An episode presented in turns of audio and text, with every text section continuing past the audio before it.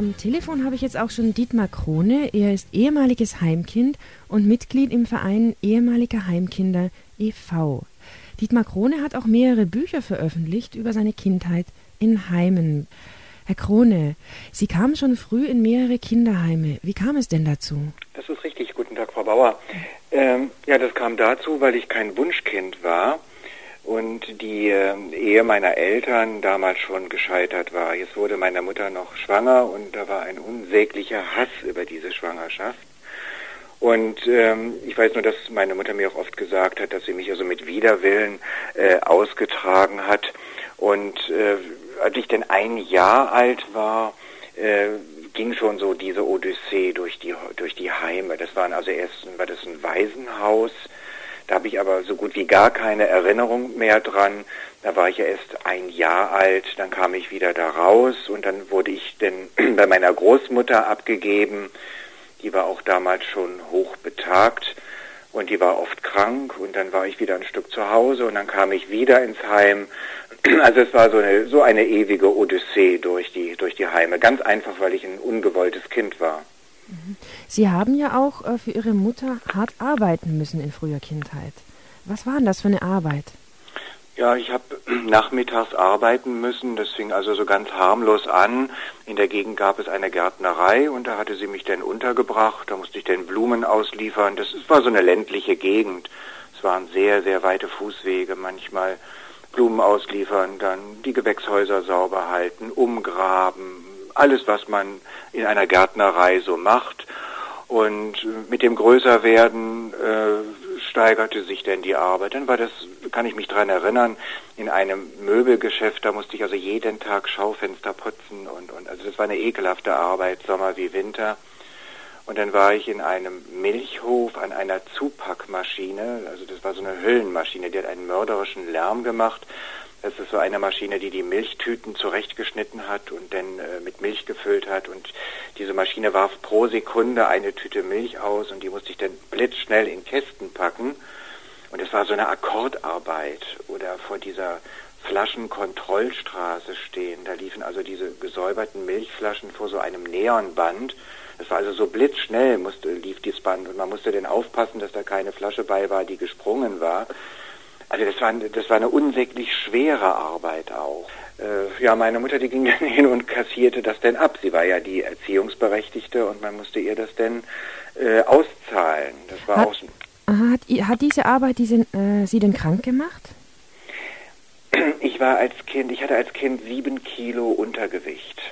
Das kam auch durch die schlechte Ernährung. Ich bin ein acht Monatskind und äh, ich war immer sehr schwächlich. Ich war, ich hatte auch keine Kraft. Dann kam diese schlechte äh, Ernährung da, dazu und äh, das hat schon zu, zu äh, Entwicklungsstörungen auch ge geführt. Ich war immer käsebleich und dunkle Augenringe. Ich habe hier ein Foto aus meiner Kindheit. Ich habe das jetzt erst bekommen äh, von einer Nachbarin, die mal Fotos gemacht hatte und ich war so richtig erschrocken, ja.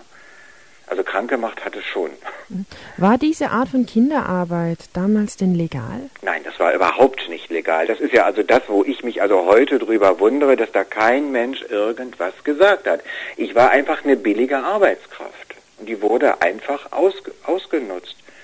Also legal war das auf keinen Fall. Ihre Mutter selbst hat nicht gearbeitet? Doch, sie hat halbtags mhm. gearbeitet in einem Seniorenheim und weiter, weiter hat sie nichts äh, gemacht beruflich. Mhm. Sie hat ja von der Rente dann von meinem Vater auch gut leben können und hatte die Wohnung für sich alleine. Ich habe ja oben auf dem Dachboden gelebt über viele Jahre und das war also eine ganz üble Zeit. Das war ein Dachboden, der war auch nicht ausgebaut. Nein, das, das war also nur so das nackte Gebälk und dann diese, diese Dachpfannen. Ich weiß, im Winter war das da oben entsetzlich kalt. Es war so kalt, dass das mein Trinkwasser in der Kanne gefroren war. Ich habe mich dann in Decken gehüllt und wenn es wirklich zu kalt war, diese Winter im Bergischen Land, die sind oft sehr streng, die waren sehr streng. Und wenn es denn zu kalt war, dann habe ich mich in das Unterteil eines Küchenschrankes zurückgezogen. Da war ich vor der Zugluft geschützt. Äh, aber ich muss sagen, die Winter, das war nicht, das war nicht das Schlimmste. Vor Kälte kann man sich schützen. Im Sommer war das schlimm wenn die Sonne so auf die Dachziegel brannte. Also das war sehr, sehr, sehr schlimm. Das war ganz schlimm. Wie haben sich denn Ihre Nachbarn damals verhalten? Die müssen doch irgendwas gemerkt haben. Die Nachbarn, ja, das ist heute, das war damals so, wie es auch heute ist. Die Nachbarn wissen was, aber sie halten sich daraus. Das hört man ja im, immer wieder. Die wussten das alle. Die haben mich auch oft schreien hören, wenn ich verdroschen wurde und wenn es denn zu bunt war und äh, irgendwelche Nachbarn geklingelt haben, warum schreit der Dietmar, warum schlagen sie ihr Kind so? Und dann war denn dieser Standardspruch, wenn sie Dresche kriegen, dann haben sie es auch verdient. Das war so ein Standardspruch. Und dafür hatte man denn auch Verständnis. Mhm, Oder wir haben früher auch Schläge gekriegt, ne? also so ein blöder Spruch. Das war dann eben in der damaligen Zeit ja relativ üblich. Das war in der damaligen Zeit weit, weit verbreitet, ja. Ihre Mutter hat Sie letztendlich, wenn ich das in dem Buch richtig verstanden habe, auch mit Lügen in ein Erziehungsheim gebracht. Lag es vielleicht auch daran, dass sie Angst hatte, äh, dass die Wahrheit rauskommt, was sie ihnen angetan hatte, beispielsweise diese ausbeuterische Kinderarbeit? Ja, das war also so. Mein Vater starb ja nun sehr früh. Gott sei Dank, muss ich sagen. Ich habe sehr, sehr schlechte Erinnerung an meinen Vater. Es war ein gewalttätiger Alkoholiker. Und meine Mutter fühlte sich dann äh, bei ihren, mit ihren Männerbekanntschaften durch mich gestört. So ein kleines Kind stört einfach. Das ist ein Störfaktor. Und sie drohte mir also ständig mit der, mit der Fürsorge. Also wenn irgendwas nicht so funktioniert, du kommst ins Erziehungsheim, da gehörst du hin, äh, du Bastard, äh, also wirklich auch übelst beschimpft äh, und, äh, und wusste denn auch furchterregende Dinge aus Erziehungsheimen zu erzählen. Ich habe also ständig Angst gehabt. Ich habe ständig Angst gehabt. Und ich bin ja sehr viel auf der Straße gewesen ich konnte ja auch tagelang nicht in die Wohnung rein. Ich habe dann auf dem Friedhof geschlafen. Da gab es so riesen Rhododendronbüsche, da konnte ich runterkriechen, dass man nicht nass wurde. Und dann hatte ich den äh, Anschluss an eine religiöse Gemeinde gefunden. Die standen da am Bahnhof und haben da fromme Lieder gesungen und die haben mich freundlich angesprochen und da bekam ich was zu essen. Und so ist da eine Vertrauensbasis entstanden. Und da lernte ich dann äh, einen Mann aus der Gemeinde kennen und dem konnte ich auch alles erzählen. Und äh, wenn ich dann zu Hause mal wieder rausgeflogen war, dann konnte ich da hinkommen. Wenn es ganz schlimm war, konnte ich da dann auch mal übernachten. Ich bekam da was zu essen und äh, ich habe mich da so geborgen gefühlt.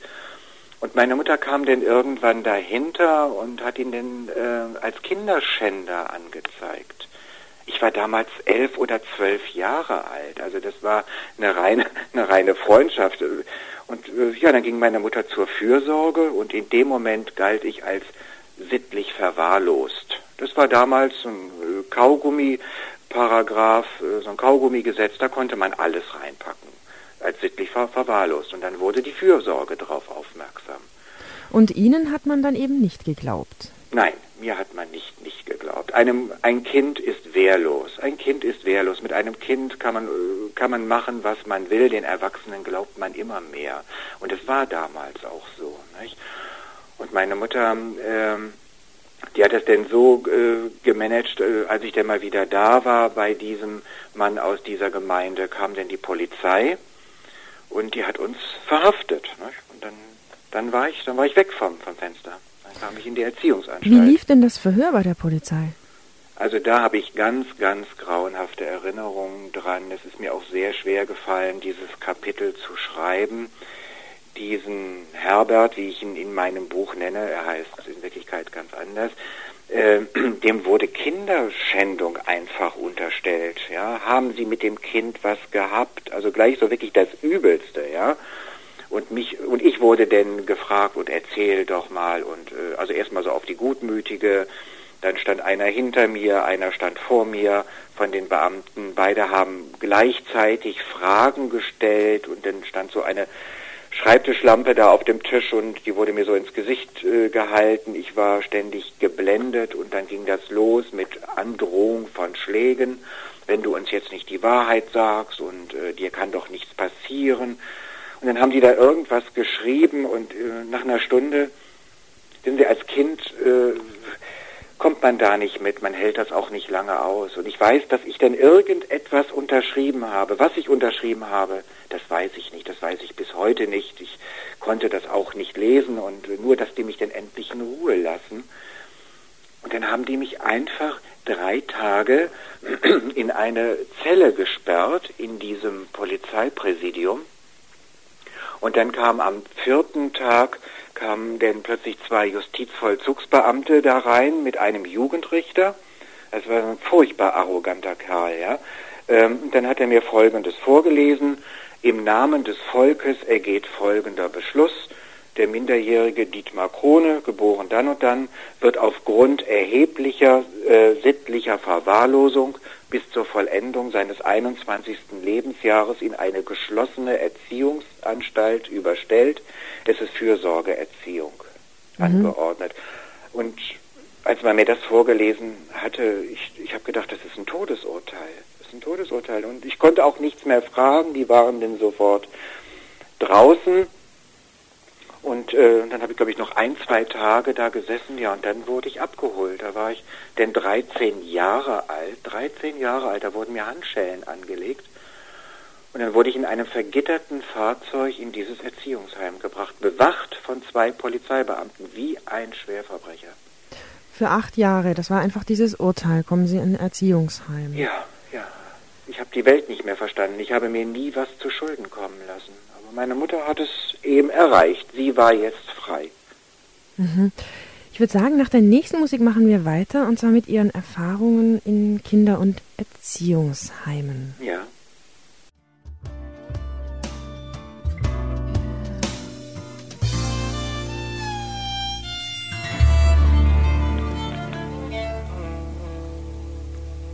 Ja, und jetzt sind wir auch schon, wieder zurück hier in der Sendung Absinth. Und am Telefon habe ich immer noch Dietmar Krone. Er ist ehemaliges Heimkind und Mitglied im Verein ehemaliger Heimkinder e.V. Dietmar Krone hat auch mehrere Bücher veröffentlicht über seine Kinder, so etwa das Buch Albtraum Erziehungsheim, erschienen im Engelsdorfer Verlag. Bevor wir aber über das Erziehungsheim sprechen, würde ich gerne mit Ihnen, Herr Krone, nochmal über die konfessionellen Heime sprechen, in denen Sie vorher waren. Wie war es denn dort?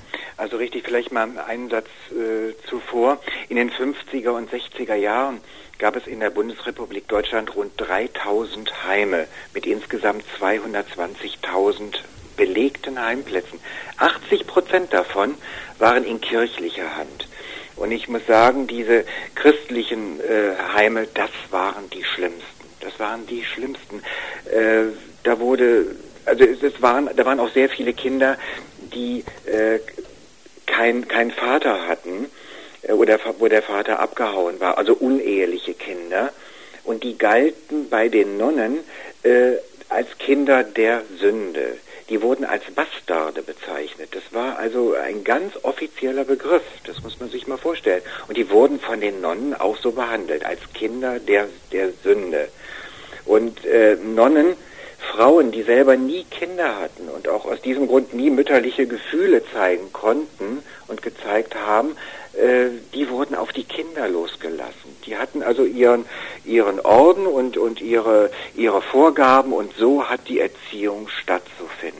Ja? Wie, wie, wie haben Sie denn die Kinder behandelt? Äh, ja, behandelt. Wie ein, ich würde sagen, wie ein Gegenstand. Ja, morgens, sobald man die Augen aufgemacht hat, wurde man zum Gebet gezwungen und wehe dem, man machte da nicht mit.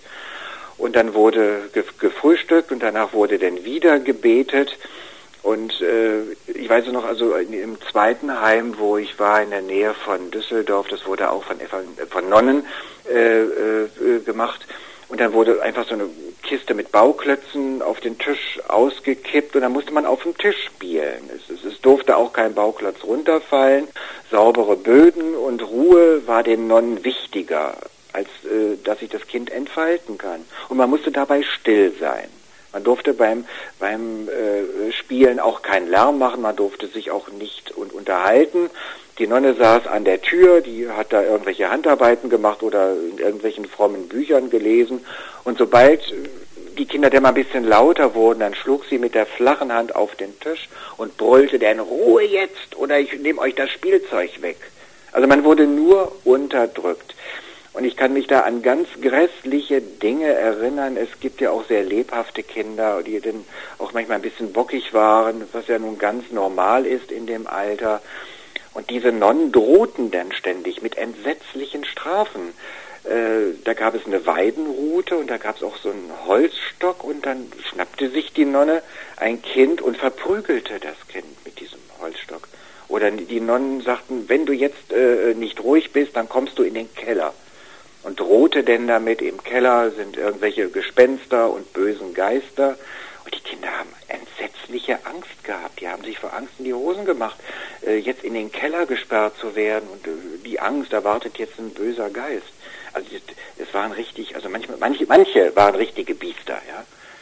Es mhm. war ganz, ganz ekelhaft. Oder man wurde stets gezwungen, den Teller leer zu essen. Egal, was da drauf war und wie viel da drauf war, das hatte man zu essen.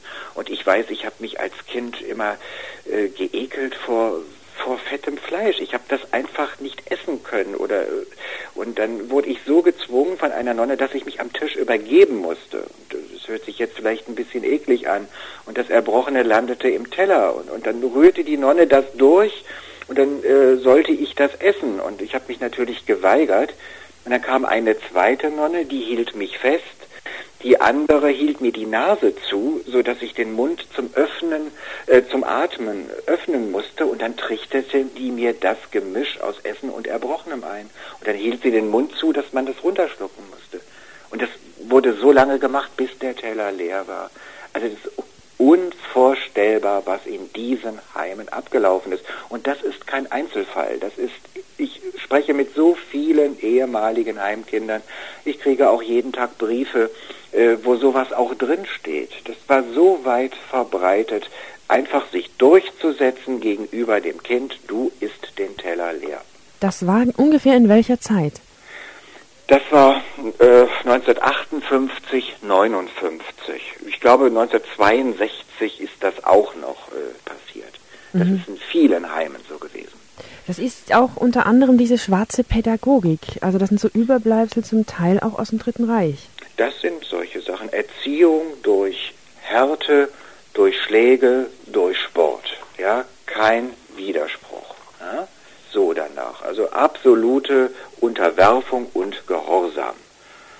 Und mit der schwarzen Pädagogik, das war dann in, in einem anderen Heim so, äh, es gab ja nach dem Krieg bis in die 60er Jahre, gab es ja sehr, sehr wenig Fachpersonal.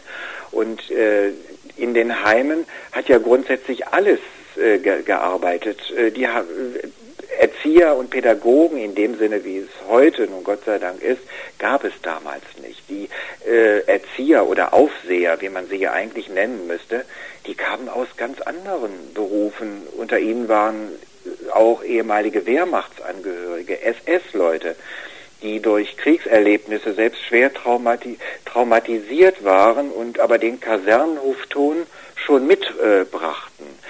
Und äh, diesen, diesen Frust denn auch, den sie selber hatten, an, den, an die Kinder weitergaben. Als Wehrmachtsangehörige waren sie es gewohnt, bedingungslos zu gehorchen und jetzt hatten sie plötzlich eine Machtposition und die haben sie äh, an den Kindern ausgelassen. Das ist Ihnen vor allem so im Erziehungsheim dann passiert?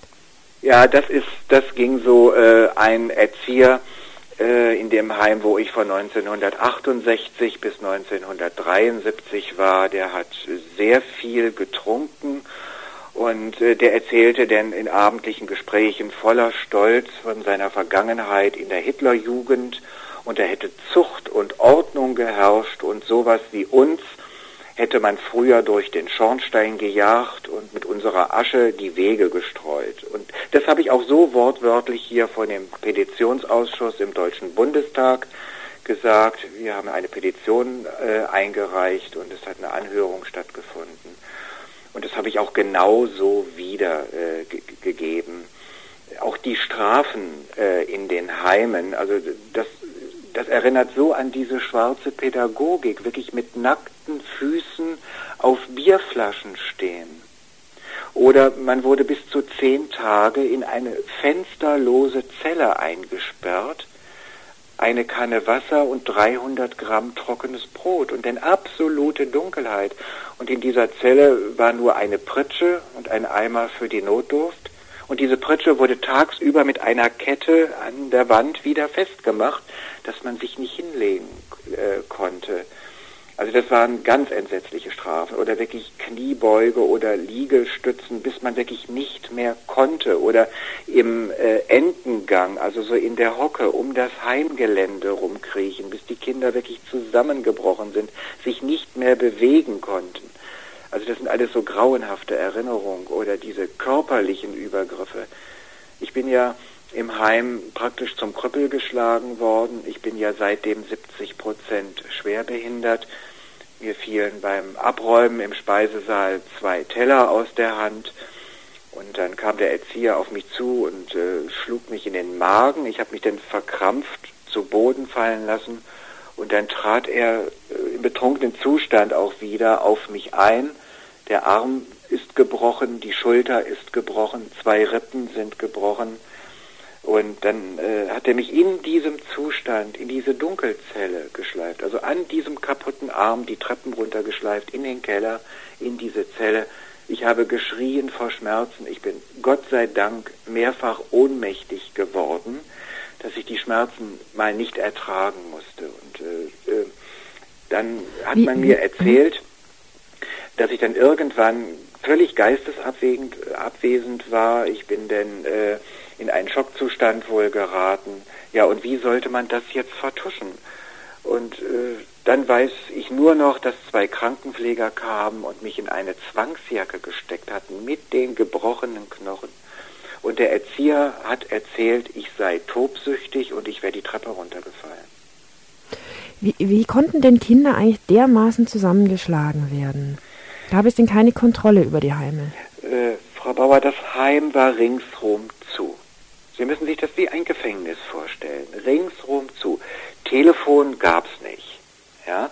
Äh, der Briefkontakt wurde kontrolliert. Und wenn man alle vier Wochen durfte man einen Brief schreiben, den musste man aber beim Erzieher abgeben. Und der wurde erstmal gelesen. So, und wenn da irgendwas drin stand, was dem Erzieher nicht passte, dann hörte man das auf dem Flur, wie der durchgerissen wurde. Also es gab ja überhaupt keinen Kontakt nach draußen. Die Heime wurden ja auch nicht kontrolliert. Die haben sich selber kon kontrolliert. Und dadurch konnte sowas ja erst entstehen. Und ganz schlimm ging es den Kindern, die schwach waren, die körperlich schwach waren und Kindern, nach denen niemand mehr gefragt hat. Ja, da hat ja keiner mehr nachgefragt und äh, wenn die Striemen gezeichnet oder grün und blau geschlagen äh, rumgelaufen sind, naja, Besuch kriegten sie nicht. Es fiel ja nicht auf und Kontakt nach draußen gab es nicht. Es hat in den Heimen so viele Todesfälle gegeben, so viele Selbstmorde gegeben. Ich habe gestern mit einem ehemaligen Heimkind gesprochen und der hat mir das erzählt, dass er ein Kind also wirklich vom Strang abgeschnitten hat und, und also das sind grauenhafte Dinge, grauenhafte Dinge in den Heimen passiert.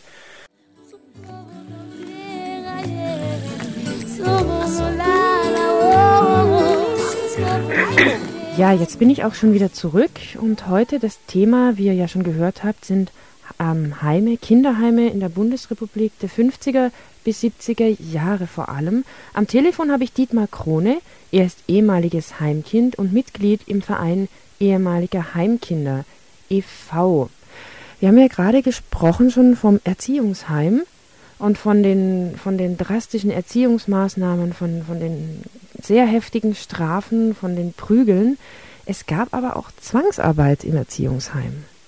Ja, das ist richtig. Ähm, das ging also schon los, als ich in das Heim eingeliefert wurde. Ich wurde ja in Handschellen dort übergeben und äh, dann war der erste Weg zu dem Direktor. Und dann kriegte ich da erstmal eine Standpauke äh, gehalten. Also das ist jetzt so hier die Endstation und das habe ich mir alles selber zuzuschreiben. Ich war ja damals noch schulpflichtig und er sagte zu mir, Schulunterricht gibt es hier nicht. Wir brauchen hier flinke und tüchtige Arbeitskräfte und keine schlauen Gelehrten.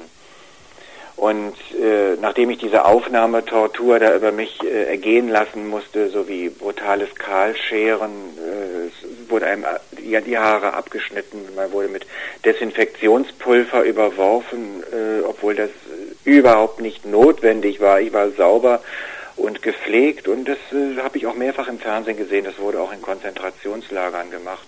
Und da sieht man, diesen alten Stil hatte man doch noch beibehalten.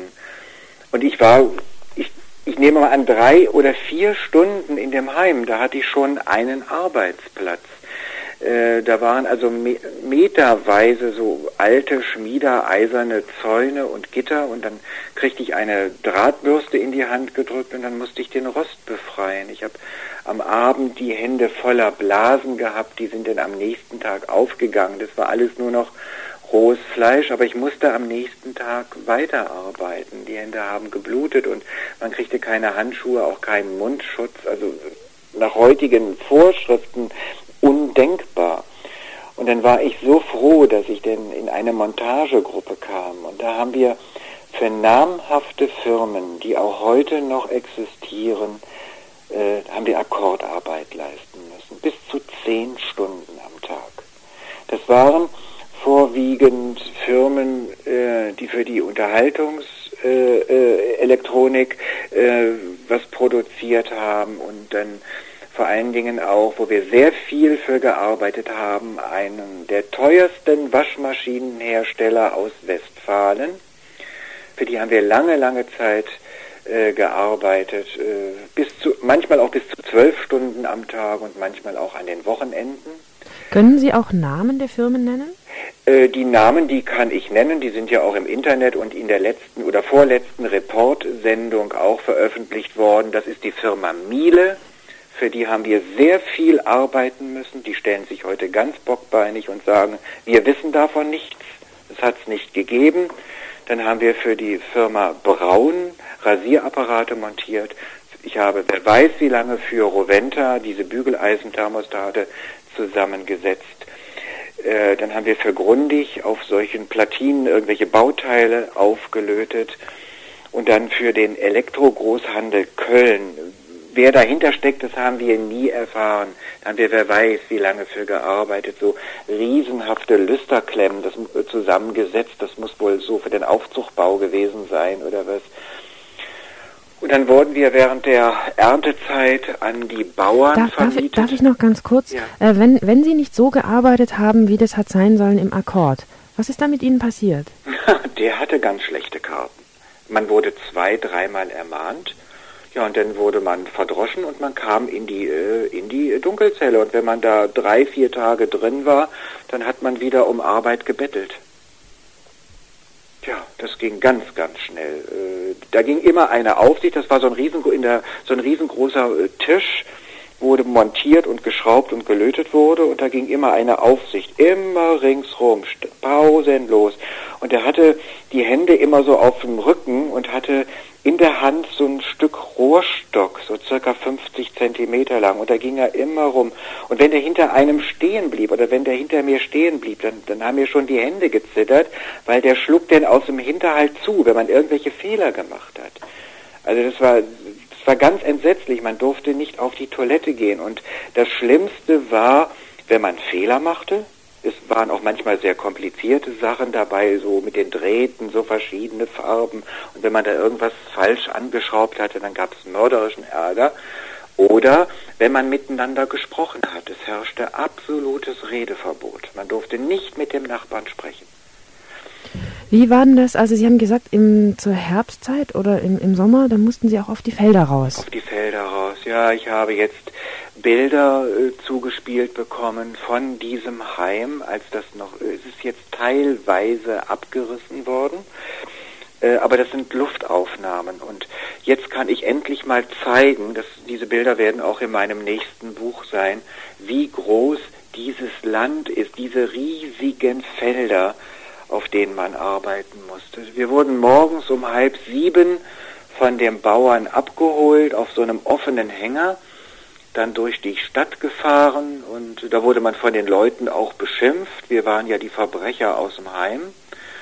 Und dann wurde man aufs Feld gefahren und da hat man den ganzen Tag geackert und da sind auch so, so böse Dinge passiert. Das sind ja auch zum Teil sehr schwache Kinder gewesen und die Bauern, die haben ein enormes Tempo vorgelegt. Wenn er mit dem Aus, mit dem Kartoffelauswurf da vorbeigefahren ist, dann musste man die Kartoffeln einsammeln, dann in so großen Drahtkörben dann zum Hänger schleppen und dann ganz schnell wieder zurück auf dieses abgesteckte Feld, was man hatte. Das waren so ungefähr sieben bis zehn Meter.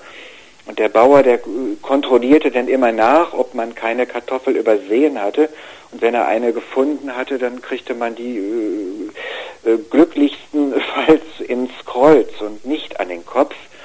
Und der Erzieher sagte mal mit, äh, pass auf, dass sie dir parieren, du kannst mit denen machen, was du willst, nur totschlagen darfst du sie nicht. Und das haben die Bauern auch so zum Anlass genommen. Die haben zugeschlagen. Und da kann ich mich noch an so eine ganz fiese Szene erinnern. In den Pausen gab es äh, so ganz daumendick geschnittenes Brot. Das war so hauchdünn mit Marmelade bekratzt, auch keine Butter drauf oder so. Und der Bauer saß auf seinem Traktor und äh, so provozierend aß der da ein Kotelett nach dem anderen. Und dann zeigte er den abgenagten Knochen hoch, spuckte drauf und warf den ins Feld, ihr für euch. Und die Kinder sind wirklich, die sind so dumm gewesen und die haben sich um diesen Knochen gezankt. Also das ist ein Bild, das, das werde ich nie vergessen. Das ist so das tiefste an Verachtung und Menschenverachtung, was ich jemals erlebt habe. Und der Bauer saß da und hatte seine Freude daran, ja. Sie schreiben auch von sexuellem Missbrauch im Erziehungsheim. Ja, das ist in vielen Heimen passiert, diese Vergewaltigungen, die Großen auf die Kleinen, ist natürlich auch so ein sexuelles Notstandsgebiet. Und äh, dass sich wirklich Kinder auch prostituieren mussten gegen die Großen und dafür wurden sie denn beschützt, ja, von den, von den Großen, aber es hat auch sexuellen Missbrauch durch das Personal gegeben. Ich erinnere mich da an eine Nachtwache und äh, ja, mir sind auch ganz üble Dinge da passiert. Ich bekam einen Pudding und äh, der war so ganz komisch zu mir, diese Nachtwache. Ja, du warst ja heute so brav und so artig, habe ich gehört. Und hier kriegst du einen Pudding und den isst du jetzt. Und wie ich den gegessen habe, da habe ich so gemerkt, da waren so kleine bittere Stückchen drin. Und dann merkte ich, dass mir nach zehn Minuten so ganz schwindelig wurde. Und äh, nach einer Viertelstunde, mir wurde immer dösiger und dann wurde ich müde. Und dann weiß ich, weiß ich nur noch, dass ich so über den Tisch gefallen bin und dann wohl eingeschlafen bin und ja, und dann habe ich nur noch durch diesen Schmerz mit, mitbekommen, dass der sich an mir vergangen hat und das ist mehrfach passiert. Aber wenn man das gemeldet hätte, ich glaube, der hätte einen totgeschlagen. Viel, viele Heimkinder sind ja auch sehr früh gestorben, also auch, auch danach, auch zum Teil eben Selbstmord begangen im Heim ja. oder eben auch sehr krank. Ja, es sind viele Heimkinder durch diese Behandlung krank geworden. Die sind, Sie, äh, wenn die Seele kaputt ist, wenn die Psyche kaputt ist, dann wird der Körper auch krank. Und äh, diese Erziehungspraxis Praxis von damals, die kommt ja heute wie ein Bumerang äh, auf uns zurück. Äh, das wird der heutigen Gesellschaft sehr teuer. 80 Prozent der damaligen Heimkinder sind schon mit 45, 50 Frührentner geworden. Die meisten sind über viele Jahre in psychotherapeutischer Behandlung gewesen, da zähle ich mich auch zu, waren oft krankgeschrieben in Entzugskliniken gewesen, weil sie als Kinder ja schon mit starken Medikamenten vollgestopft wurden. Das war ja auch immer so eine heimtückische Medikamentenvergabe in vielen Heimen. Nur damit die Erzieher abends ihre Ruhe hatten, wurden, wurden die Kinder mit Valium, äh, wurde den Valium gegeben oder irgendwelche sedierenden Medikamente äh, verabreicht. Und so ist ja diese Sucht in, in Kinderzeiten schon vorprogrammiert gewesen. Diese, diese Methoden, die haben sich ja später stark geändert. Doch in den letzten Jahren scheint so, so etwas zurückzukommen. Also es gibt ja Erziehungscamps seit einigen Jahren. Ja. Auch, auch der Fall Kannenberg. Es werden auch Kinder nach Rumänien verfrachtet. Ja ähm, und dort äh, jetzt endlich von Bauern übel ausgebeutet. Was wissen Sie denn darüber? Also als ich das das erste Mal gehört habe, dass in Deutschland Erziehungscamps eingerichtet ist, also da wurde mir Angst und Bange. Da habe ich gedacht, um Gottes Willen, in welche Zeiten geraten wir wieder? Und ich habe mir einen Film angesehen, wie das in diesen Erziehungscamps zugeht. Es gab jetzt auch vor einiger Zeit im Fernsehen einen Film, ich glaube Bootcamp hieß der, müsste man mal im Internet nachsehen. Und da wird es gezeigt, wie mit verhaltensauffälligen Jugendlichen umgegangen wird. Es geht nur darum, den Menschen zu brechen. Ein willenloses Tier draus zu machen, dass er, dass er sich nur noch unter, unterordnet. Es ist erschreckend, das sind alles solche Nazi-Methoden auch wieder so Erziehung durch Arbeit und Sport. Es ist grauenhaft und wenn ich jetzt höre, dass der Ruf nach geschlossenen Erziehungsheimen wieder laut wird. Ich habe jetzt einen Kommentar von einem äh, Politiker von der SPD, äh, äh, pardon, äh, Entschuldigung, das nehme ich zurück, von der CDU gehört, der gesagt hat, ja, also genügend Räumlichkeiten haben wir ja, genügend Häuser, das sind äh, hier auch im Berliner Raum äh, irgendwelche leerstehenden Plattenbauten, also da muss man ja kein Geld mehr ausgeben, das ist ja schon da. Und also wenn das wirklich passieren sollte, äh, das ist jetzt wieder so die bequemste und billigste Art und gemeinste Art, sich äh, von unangenehmen äh, Zeitgenossen zu befreien. Nur wenn das passieren sollte, dann sind wir bald ganz schnell wieder da, wo wir in den 40er, 50er Jahren waren. Die andere Methode ist ja eben, Jugendliche dann nach Rumänien zu schicken, wo sie völlig außer Kontrolle sind, ja. äh, auf einen Bauernhof ja. äh, und dort schuften müssen.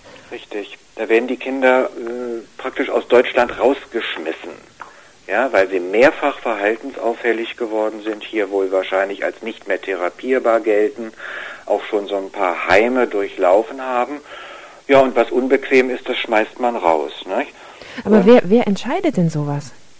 Ja, wer entscheidet das? Äh, man sagt, dass die Jugendämter das entscheiden können. Das ist doch eigentlich Menschenhandel. Also wie, wie ich das gesehen habe, für wie wenig Geld die da schuften müssen. Ja, das, ja, also für wie wenig Geld die da schuften müssen. Aber dem Steuerzahler kostet das bis zu 5000 Euro im Monat. Und das meiste Geld äh, äh versickert in diesen, äh, äh, in diesen, in diesem Trägerverband, der das ver vermittelt. Ich habe jetzt einen Fernsehbericht gesehen über ein Kind, das wurde nach Rumänien geschickt äh, zu einem Bauern, hat da wirklich, wurde da wirklich so schamlos ausgenutzt, musste auf dem Feld arbeiten. Der rumänische Bauer bekommt da im Monat, weiß ich, 150 Euro für. Und äh, da, dafür kann man so ein Kind auch nicht oder so einen Jugendlichen auch nicht großziehen. Ja, 150 Euro, das, ist, das reicht ja nicht mal fürs, fürs Essen, geschweige denn für Kleidung und beziehungsweise Bildung. Und das läuft eine gewisse Zeit, ich glaube ein, zwei Jahre läuft das, und dann kriegt diese dieser Bauer plötzlich kein Geld mehr überwiesen. Und der Fall war, dass dieses Kind dann in Rumänien steht und hat nicht mal Geld, um nach Deutschland zurückzufahren. Und vor allen Dingen, man muss sich mal überlegen, wie kommt dieses Kind hier an? Das kommt ja völlig demoralisiert hier an und äh, das sitzt ja noch tiefer im Schlamassel, als wie es da abgeliefert worden ist. Ja, es ist leider die Sendezeit zu Ende. Ja. Vielen Dank, Herr Krone, für das Gespräch. Bitte gern geschehen. Und ich wünsche Ihnen einen schönen Tag noch. Vielleicht darf ich noch mhm. äh, darum bitten, also wenn jemand im Heim war oder äh, mir schreiben möchte, meine Internetadresse noch bekannt geben. Ja, das ist autordietmar.web.de. Ja, das Buch, das Sie verfasst haben, eines der Bücher heißt Albtraum Erziehungsheim, ist erschienen im Engelsdorfer Verlag. Richtig. Dietmar Krone. Richtig. Gut, vielen Dank für das Gespräch. Gern geschehen. Auf Wiederhören, Frau Bauer. Wiederhören.